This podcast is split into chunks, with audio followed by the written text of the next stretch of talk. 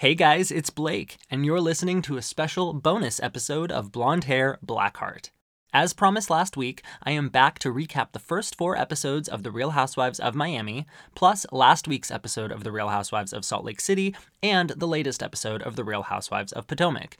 Hopefully, by next week, we will be back on track, but I gotta give the people what they want. So let's get into it, shall we?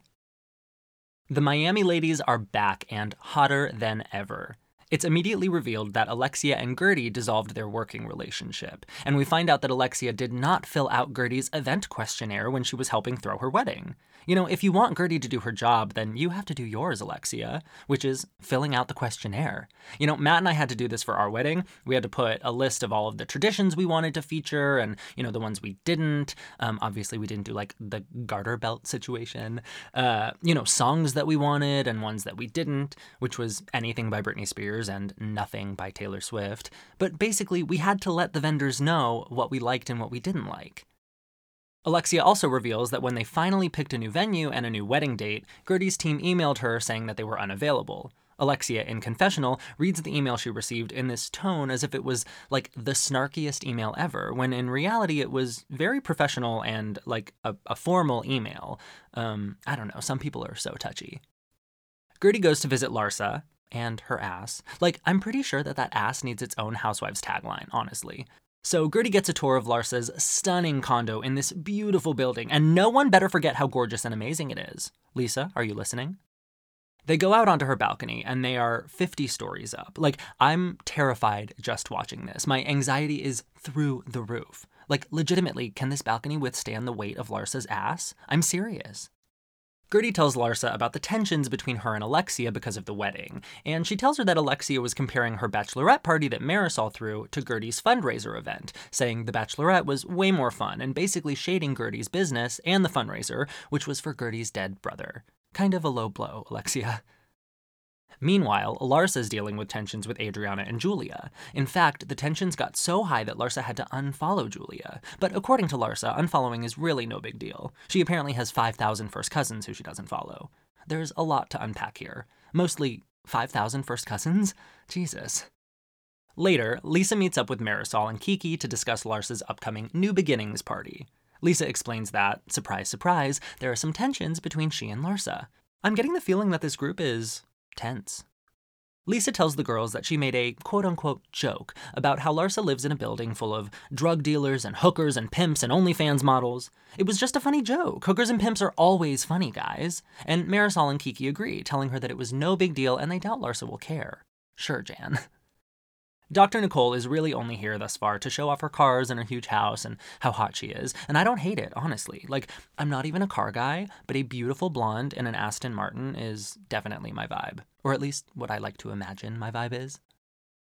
Nicole and Anthony are planning their engagement party, which has a budget of $100,000, which is exactly five times as much as my actual wedding cost. I will say, though, I'm happy to finally feel poor again watching The Housewives. Like, for too long, I would see Gina Casita or Gizelle and feel really rich. And, you know, I feel like that's the exact opposite of what is intended with these shows. Like, no offense, Gina, I just want to see real money, you know? Like, money, money, not your tips from last night's shift at Chili's. Julia and Adriana are getting ready for Larsa's party, and Julia has half a dozen cucumbers stuck to her face. You know, for someone who doesn't want to be called weird, she's pretty weird. Larsa explains that she didn't invite Julia or Adriana to her New Beginnings pre party. Adriana doesn't get an invite because she's a wild card, and Julia doesn't get an invite because she's, well, according to Larsa and the cucumbers on her face, a fucking weirdo. Larsa says she doesn't want to seem petty, despite the fact that she is being petty.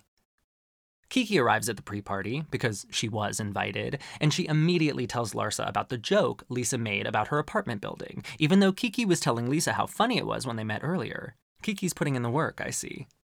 Guerdy and Alexia both arrive, and guess what? There's tension, but they'll address it another time. Marisol arrives, and for the first time ever, I like her outfit. But she comes in guns a blazing. I need a cocktail. I need a cocky. Look, no judgment. We all like to have fun. But if you start clocking how many times Marisol mentions needing a drink or a cocky in her words, just in these first few episodes, honestly, like, it's a bit of a red flag, methinks. Marisol might be in her Erika Jayne element this season. Finally, Lisa arrives. She was late because she didn't know how to get to the hood. Larsa immediately brings that up and makes things tense. Seriously, though, the tension in this group is thicker than the humid Florida air. It's hot, gross, and sticky. Lisa asks why Larsa needed to bring up the hood condo comments, and Larsa throws back at Lisa that she rents her house out to help pay her mortgage. This triggers Lisa, who snaps back that not only does she not rent her house out, but that she doesn't even have a mortgage, and how dare Larsa imply that? But, like, what's wrong with having a mortgage? And what's wrong with renting your house out for events? People, like rich people with beautiful estates, do that all the time. They rent them out for parties, for filmings, for photo shoots. If anything, Lisa should own it and be like, yeah, we have a beautiful backyard and people beg us to have events here. Who's begging to come to the hood, Larsa? The two continue to squabble back and forth, with Kiki chiming in every once in a while to defend Larsa's side. This sets Lisa on a hamster wheel that she runs on all night long, bitching about how Kiki threw her under the bus. Lisa and Larsa finally sit down to clear the air, or make things way worse, we'll see, and Larsa goes in. She basically says that Lisa earns her keep on her back, she hasn't earned a thing in her life, and Larsa's hood condo was paid for by herself with no one's help. So, okay, we're all thinking the same thing, right? Like, alimony? Like Scottie Pippen paid for your condo in the sky, not your feet pics. Your feet pics may have bought you some of your furniture, sure, but let's be real. Larsa Pippen claiming to be self made is a joke. It's laughable. So, while I understand why Larsa is pissed that someone was making fun of her condo, I don't subscribe to her mentality that just because she's hurt, she can say whatever she wants and throw these low blows out, and that makes it even. You know, just because someone does something to hurt you, that isn't an open invitation to throw jabs back unless you are prepared to go to war. You know, you can't say these really mean things and then immediately say afterwards, I was just joking too. We have to move on, move on. Like, it wasn't a joke. You're not a comedian. You're a housewife with an axe to grind. Larsa has definitely struck a nerve, though, because Lisa, still on her hamster wheel, will not stop talking about the mortgage that she doesn't have. As Alexia says, what's wrong with having a mortgage? Alexia also points out, very shrewdly, that Lisa probably doesn't even know that they have a mortgage. You know, she's one of those head in the sand kind of wives. So she also is in her Erika Jayne element this year. Moving along to another scene full of tension. Lisa and Lenny have dinner, and Lisa feels that no one's listening to her because Lenny is on his phone trying to fix the wine cellar. But really, it's probably because it's hard to hear anything with so much thick ass tension in the air. What'd you say over there? Couldn't hear you over all the tension. Three weeks after this scene was filmed, Lenny files for divorce. Five weeks later, Lenny is trying to forcibly remove Lisa from his house and his life. Maybe Lisa should have just let the man text the wine cellar guy. Jeez. Episode 2 begins, and Alexia is checking out the yacht for her non wedding. It's just a big party, which is funny to me because, like, honestly, if it were me and I had all of these things go down that kind of forced me into an elopement, um, I'd be like, fuck it, let's just save all the money, you know? But I guess I don't have Alexia Chavarria money, so. We get to take a trip to Julia's farm and meet her 300 animals. She's certainly filling a hole that Lisa Vanderpump left behind in the Bravoverse, what with all the dogs and horses and geese and stuff. But, like, let's be real, this farm is not Villa Rosa. She does have organic eggs for everyone, though. Lisa, Guerdy, and Alexia go out to lunch, and okay, so literally every time they go out to eat on The Housewives, I get so jealous because they order the best shit, and, you know, production's paying. So, like, miso roasted cauliflower? Yum. Ugh, I'll take two, please. At the same time, Larsa and Kiki are out to lunch, but they don't show us their order, so I'm not as interested. Lisa is still pissed at Larsa, and she's not gotten off that hamster wheel, apparently. She's telling Alexia and Guerdy how upset she is and how she feels like she made a very minor, innocuous comment, whereas Larsa went really low on purpose. And I can't say I disagree, to be honest. Guerdy and Alexia are able to clear the air and discuss Alexia comparing the bachelorette party with Guerdy's charity event. Alexia says she felt like Guerdy was full of herself because she was featured in Vogue, but honestly, Guerdy should be full of herself because she was featured in Vogue. It's Vogue. We then get a nice little catch up from Nicole on her relationship with her dad. How's it going? Not well, bitch.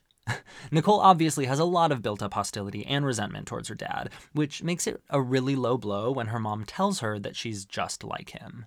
Ouch. But Nicole takes the criticism, breaking down to her mom, crying, I am the problem.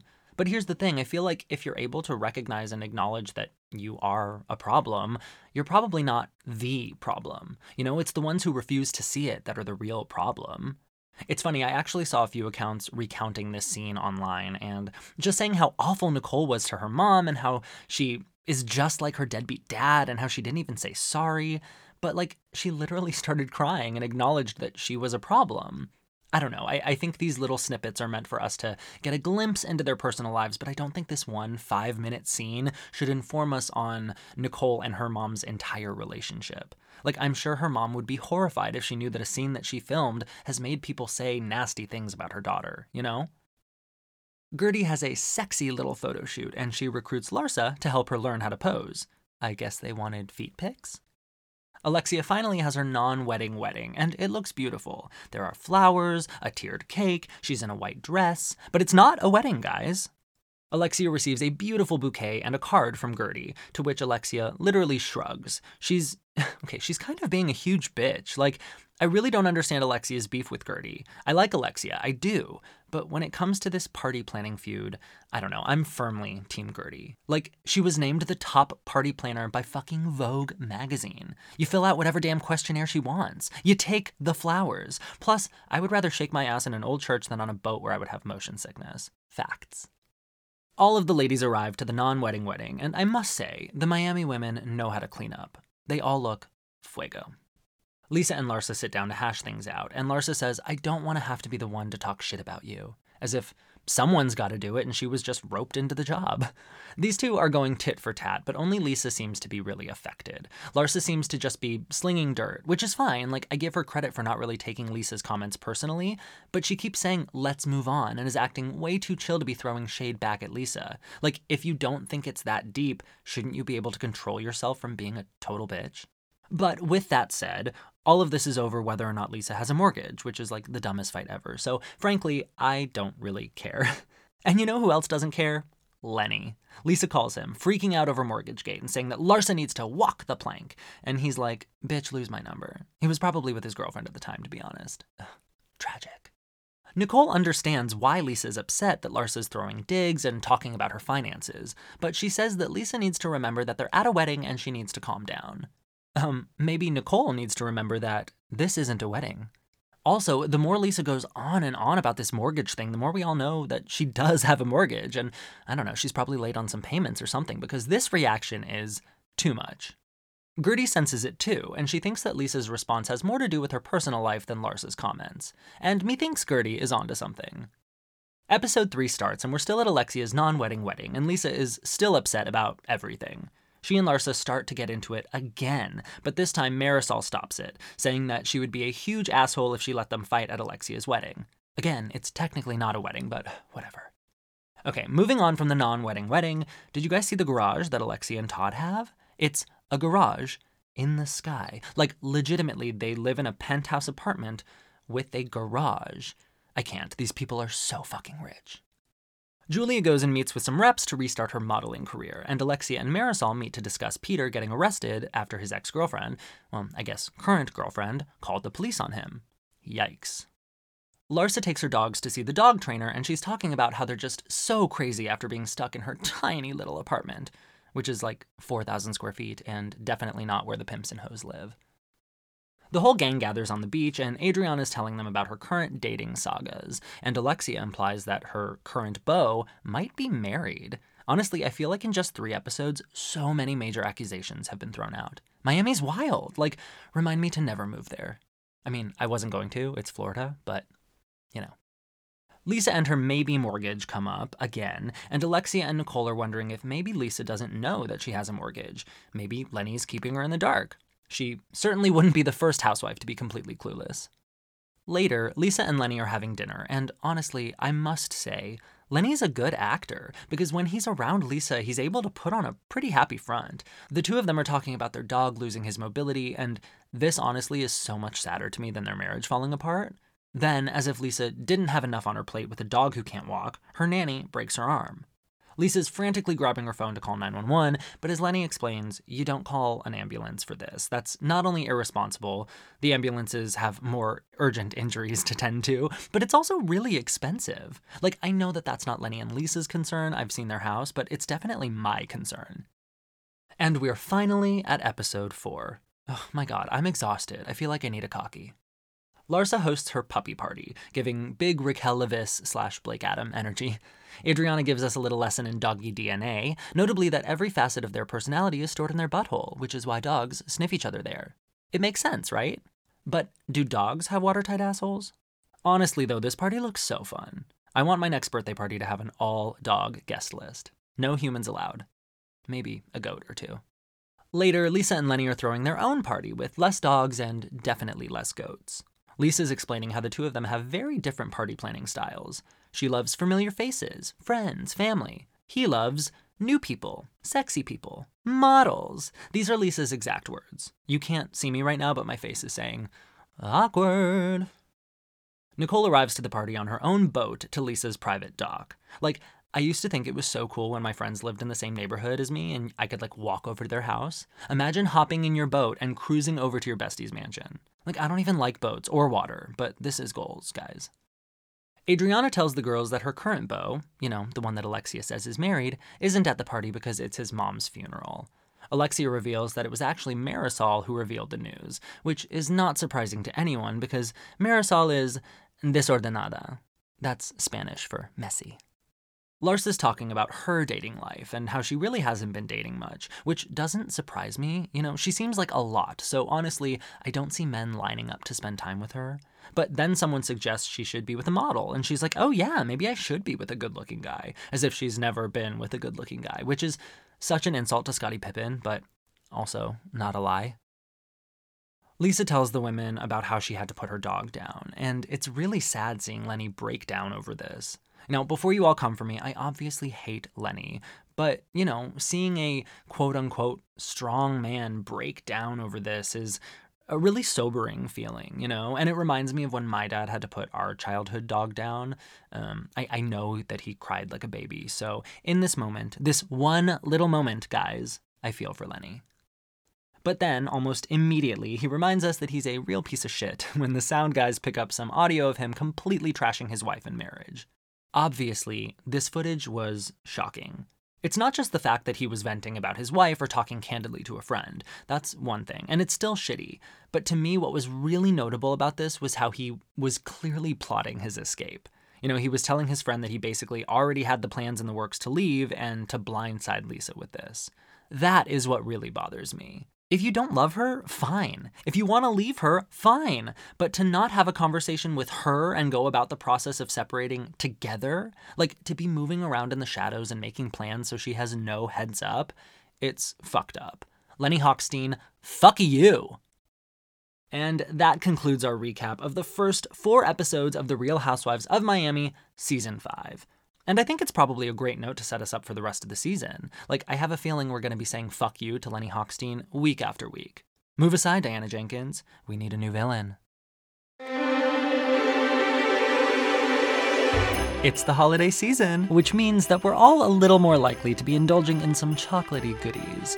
But when you really look at what some of our favorite generic candy is made of, it'll make you feel like you belong on the naughty list. Don't limit yourself to your kids' advent calendar leftovers. This holiday season, treat yourself to some grown up candy. Vosges Haute Chocolate was founded in 1998 when CEO and founder Katrina Markoff pioneered the concept of exotic chocolate by fusing spices, herbs, nuts, and flavors from around the world with premium chocolate. Explore a wide variety of assorted chocolates made with vibrant cacao and superiorly sourced ingredients. Vosges Artisan Chocolate is meant to balance the body, mind, and spirit when eaten mindfully. Indulge in gourmet chocolate with exotic chocolate flavor profiles, such as dulce de leche bonbons, manchego and cherry dark chocolate bars, and ginger turmeric milk chocolate. The perfect gift for the chocolate lover in your life or yourself, Vosges Haute Chocolates offers premium chocolate gifts and chocolate gift baskets. You guys, these are not your kids' candy bars. Order your premium chocolates online today and taste the difference. Visit VosgesChocolate.com, that's Vosges spelled V O S G E S, chocolate.com, and use code Blake to get 15% off your order. Happy holidays! On last week's episode of The Real Housewives of Salt Lake City, the ladies are finishing up their boat trip, and Jen is pissed. She feels like people keep coming at her at her lowest, but honestly, it seems like she keeps going at other people at her lowest. Like, if you're so concerned about the blowback, maybe just lay low, Jennifer Shah. Jen has a major issue with Lisa linking up with Angie, and when Lisa tries to talk to her, Jen goes off. She screams in her face and she pushes her several times. Baby Gorgeous does not deserve that. Jen gets so angry that she throws a plate of crudités off the boat. Classless! What did the baby carrots ever do to you? And then, to make matters worse, Jen starts picking up random shoes and throwing them in the water. This bitch has lost it. Like, I'm pretty sure that that's a crime. Another one to add to her rap sheet. Jen keeps demanding that everyone get real, but as Lisa responds in her confessional, how the hell is Jen real? And even if she is being real, how can anyone keep up? She's all over the damn place. But Heather, per usual, supports Jen and says that Jen is at such a low point and she doesn't understand how people can come for her like this. But what Heather's completely disregarding is how Jen comes for other people. Just because Jen is facing something very horrible, which is her own fault, mind you, it doesn't give her a free pass to be a psychopath. If you're facing such a horrible fate, maybe humble yourself, be kind, mend some fences. Meredith is another one who is firmly on Team Jen, and it is so confusing to me. Meredith claims to be so morally superior to pretty much everyone on this show, so it's very strange that she's aligning herself with Jen. And like, how is it possible for her to forgive Jen for all of the terrible things she said about her and her kid, but she can't for the life of her get over Lisa's comments? I don't know, it's confusing to me. When the ladies notice their shoes are floating in the ocean, they obviously have some questions, and Jen plays completely dumb. In fact, she actually snaps at Angie for questioning her. The way this woman can lie. Wow. and knowing that everything she says or does could be used as character evidence against her, at least in the court of public opinion, this is wild. Like, she truly does not care if people hate her, senior citizens included. The ladies get off the boat, some with shoes and some without, and they head back to the house. Jen takes this opportunity to take a quick cat nap in the car that lasts three hours. She literally sleeps in the car outside of the house instead of going inside and getting into bed. I don't know. Gotta get used to the uncomfortable sleeping situations, I suppose. God, I'm awful. I have I have zero sympathy for this criminal. Heather makes a quick FaceTime call to Angie H, and she talks about how nice it is to have a friend like Angie who you don't have to worry about. No drama, no looking over your shoulder. Now, her husband Chris is another story. You really gotta watch out for that little elf. Heather gossips to Angie H about how Jen and Angie K are fighting now, which is classic Heather. She really plays all sides of it. She was just rallying around Jen, and now she's gossiping and laughing about her to one of Jen's enemies. No loyalty. Okay, but so one thing I did notice in this scene is that you can already start to see the bruising on Heather's eye, and it's all red. So whatever happened to her eye that leads it to being all black and blue, like it clearly already happened, and wasn't that interesting? So now I'm very curious about how they're to play this on the show curious and pissed. Like, if someone literally didn't punch Heather Gay in the face, I'm to be very disappointed. After Jen's nap, the gang gets ready for their luau, which apparently includes strippers. I definitely have to give big props to Danna for keeping the story moving along, because this luau dinner, she just lays it all out there, calling Jen a big old bully. She also throws some negative attention onto Heather, pointing out that Heather seems to be playing both sides when it comes to Jen and how she navigates friendships in this group. As she's been doing all season, Heather trips all over herself, contradicts herself, makes no sense, and basically proves that she's either a liar or has full on amnesia, or pretend amnesia, as we refer to it in the Bravo verse. Honestly, though, I'm glad Heather's getting it. To quote my favorite Six Mary Murderesses, she had it coming. It's great, though, for real, watching Heather try and talk her way out of this and seeing Danna just firmly standing on her neck, not letting her get away with any more bullshit. Heather looks like a deer caught in the headlights because she's not going up against lil baby girl Whitney Rose anymore. Has she finally met her match? Even Jen starts to see how full of shit Heather's been. this brings me so much joy. Heather gets so upset and insists that she's been very clear about her feelings with Jen and Angie and all of it, but like, none of this is clear. Angie K gets in the mix, saying that Heather hasn't been a good friend to Jen. And she's not wrong, but like, honestly, none of them should be good friends to Jen at this point. It's confusing to me that the focus of the convo has switched to who's a better friend to Jen and not just like, who sucks the most. I feel like that would be a better fight, a more fair one at least. Lisa isn't a part of the moment, and there are no Kit Kats or Diet Cokes to distract her, so she becomes activated, going in on Jen and how she came for her on the boat, which Jen claims to not remember at all. Did she catch Heather's pretend amnesia? Is that contagious? But Jen finally apologizes to Angie K, and only Angie K. Everyone else can suck it as far as Jen's concerned. And, well, Jen can go to prison as far as everyone else is concerned. But Angie K and Jen are apparently totally fine again after that very brief apology. So I guess when you're friends with Jen, you just take what you can get. And Angie tells Jen that she needs to be honest with the group about how she feels, because, you know, Jen is always really subtle about her feelings. Jen explains to Heather that she was really surprised and hurt to see Angie H at the choir auditions after she had told Heather about Shah Exposed. And Heather immediately tries to turn it on Whitney, being like, uh, you mean when Whitney brought her? But Whitney isn't about to let that happen, explaining that she had no clue about the Shah Exposed account, so why wouldn't she have come with Angie? Heather was the one who invited them both. I'm just clarifying, Heather backtracks. She's she's not very good at this, but she might want to try and get better because I have a feeling the rest of the season might be rough for her. At least I kind of hope it will be. Heather asks Jen what she can do to make things right, and Jen says point blank, "Don't be friends with Angie and Chris Harrington." Heather says she can't do that. She she just can't. I mean, the holidays are coming up. She needs an elf on the shelf. One of the best things about growing up in Arizona is that there's incredible Mexican food on every street corner. And you know what goes best with good Mexican food? Traditional Mexican horchata. Don't know what horchata is? It's creamy, delicious rice milk flavored with cinnamon, vanilla, and sugar. Okay, you thirsty now? Me too. Luckily, even if you're far from the southern border, you can get your horchata fix every day with Sin-Min. Sin-Min is a brand created by my good friend Tyler, who is even more obsessed with horchata and all things cinnamon than I am. He's developed all natural skincare products and more, crafted in California with ethically sourced ingredients and infused with real cinnamon. Have you heard of the antibacterial, antifungal, antiviral, or antioxidant properties of cinnamon when applied to the skin?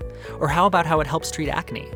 What about how cinnamon promotes blood flow, helping with skin elasticity by bringing blood flow to the surface of the skin and helping to moisturize skin with all of that added circulation? Some of my personal favorite products from Sin-Min are their signature lip balm that gives your lips a sweet tingle and a subtle natural plump, their all natural deodorant developed for sensitive skin, and the Coco Chata body beverage that leaves your body hydrated and smelling like heaven. They even have candles and air fresheners to keep your entire home, car, or office smelling like your favorite dessert. With Sin-Min, you'll enjoy all the benefits cinnamon has to offer your skin and your senses. Visit Sinmin.com, that's S I N M I N.com, and use code Blake at checkout for 15% off your total order today and receive free shipping on all orders over $50. That's code Blake for 15% off your order at Sinmin.com. I may have a black heart, but I can be sweet sometimes, and Sinmin definitely helps. Okay, let's talk about this week's episode of The Real Housewives of Potomac. The Potomac ladies are back from their trip to Miami. Thank God, because I can't talk about Miami anymore. Robin and Gizelle are preparing for their live show, and there's so much to do, so many wristbands to order. Robin's also still trying to figure out her prenup, which seems so pointless because this wedding is never happening. Like, talk about a real non wedding. Robin tells Gizelle about how she and Wendy made up at the club in Miami, but she wasn't really buying it, and how she and Candace got into a screaming match in the car after the club. Now, I appreciate them having this combo on camera, but you know that Robin went home that night and immediately told Jizzy everything. Those two don't even fart without letting the other one know. Candace is so excited to throw her graduation party, and it's cute. We're so proud of our little candy gal. Get that edumacation, mama. And speaking of mama, in other exciting news, Candy is late. Late, late, like she could actually be a mama. Hopefully, not one like her mama, though. So, as the Green Eyed Bandits are prepping for their show, Karen Huger is also planning a live show. But I'm not sure what this show will entail. Is she a performer? Is she going to do cabaret? Is she feeling Giovanni? I mean, honestly, though, I would sooner go to the Grand Dame Variety Hour than Reasonably Shady Live. Just saying. Robin and Candace get together to hash things out, but mostly to just let it all go. Robin's dealing with the loss of a loved one, and Candace is sympathetic, and the two are able to move on pretty easily, knowing that there are much bigger things to worry about in the world. Candace explains that she wasn't trying to lump everyone in together, and Robin explains that even though she didn't mean to, that's exactly what she did when she made that IG Live. The two both hear each other, and it's actually so refreshing to see a mature makeup on the housewives. Those are few and far between, you know? Now, I'm not saying that I don't want yelling and screaming anymore, just a balance. Mia is celebrating the launch of her new chiropractor's office location. What's that place called again? The Crack? I don't know, something like that. But good for her. It's it's interesting though to me, not surprising, but interesting that the only two other cast members who show up to support her are Jacqueline and Karen. Like I said a few weeks ago, despite Robin and Gizelle rallying around Mia when she was fighting with Wendy, they do not like or support this woman. They just hate Wendy.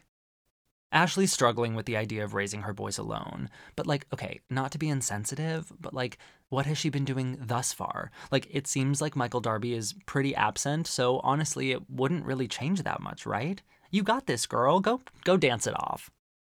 Gizelle's twins are celebrating their sweet 16, so it's party time. But the party actually seems quite understated. Remember Portia Umansky's bat mitzvah? I, I, don't know. This party's cute though, and her girls have much better style than Gizelle does, so Gizelle should be proud of that. Candiace hosts her grad party, slash, I ended up getting my period party, womp womp, and Wendy and Robyn take this time to sit down and try and hash things out. Once again, Robyn shows some maturity, and she and Wendy both apologize, although Robyn had to be asked to apologize, but still, she isn't whipping out her cell phone and antagonizing Wendy, so it definitely feels like growth to me. This episode really is all about maturity, guys. That's probably because there's hardly any Mia in it. Okay, guys, that's it for today. Thank you so much for joining me for this special bonus episode of Blonde Hair Black Heart. As always, go follow me on social media at Blonde Hair Black Heart, like or subscribe to the podcast so you never miss an episode, and go give me a five star rating and review. I'll see you guys on Monday. Bye.